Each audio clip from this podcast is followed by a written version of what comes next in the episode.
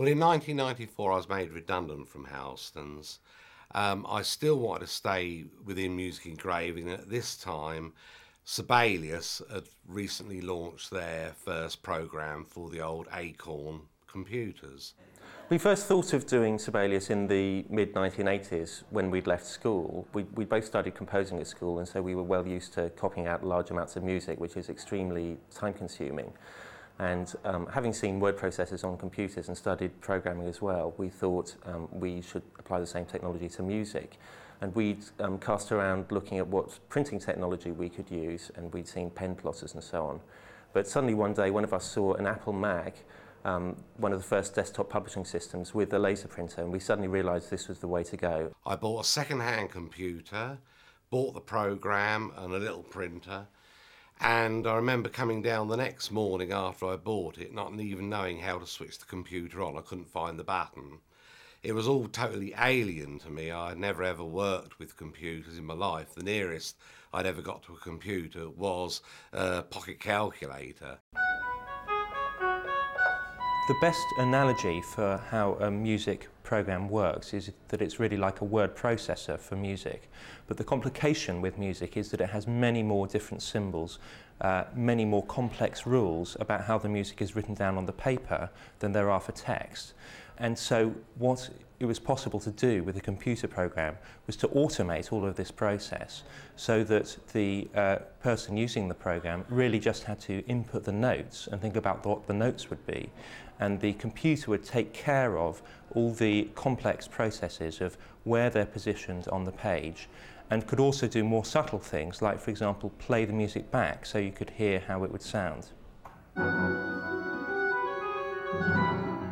One of the most revolutionary things it became possible to do with a computer was to play the music directly into the software from a MIDI keyboard and then it would be automatically turned into notation on the screen.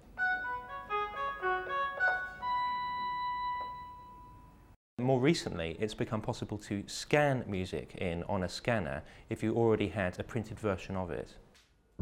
Another um, major advantage of using a computer is that you can, you can edit the music directly on screen and make quite big changes very rapidly, which um, with something like an engraving process is, is, very impractical. It is quite difficult to correct mistakes.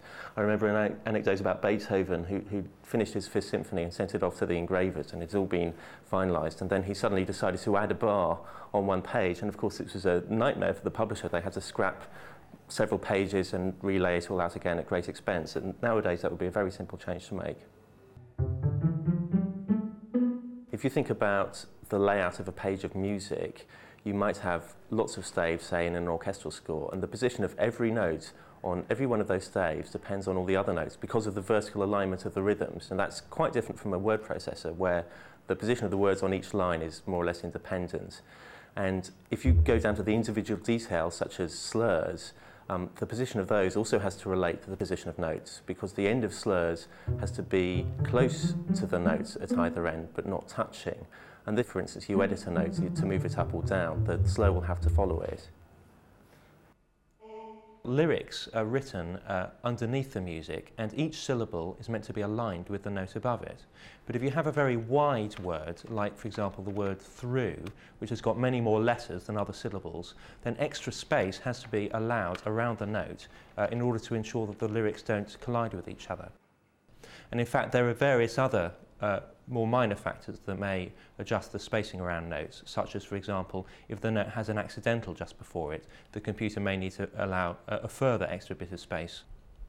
So all of these different factors have to be taken into account by the software, and it's much uh, easier if it's done automatically than if the user has to go and adjust it by hand by moving the notes around with the mouse anybody can use a program. You don't have to be an expert engraver.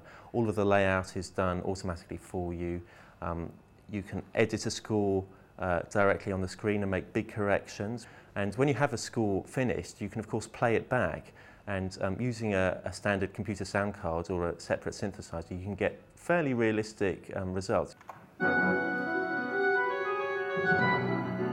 Another major advantage of using a computer is that you can automate certain tasks, such as extracting parts for an orchestra.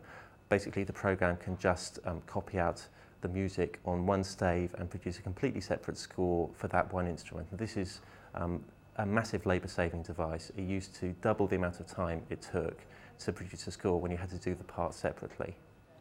But there are some disadvantages, I think, of computerization.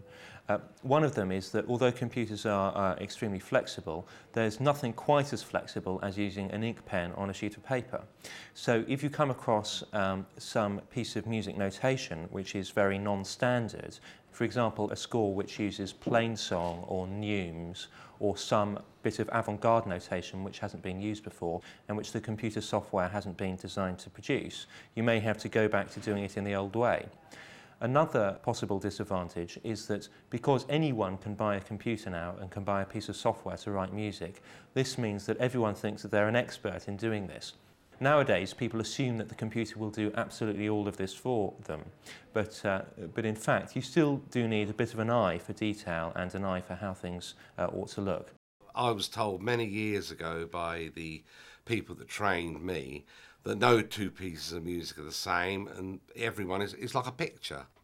Not being a musician, that's the way that I view a page of music. For layout and design, you try to make it look as clear as you possibly can to any singer, pianist, or whatever the instrument may be.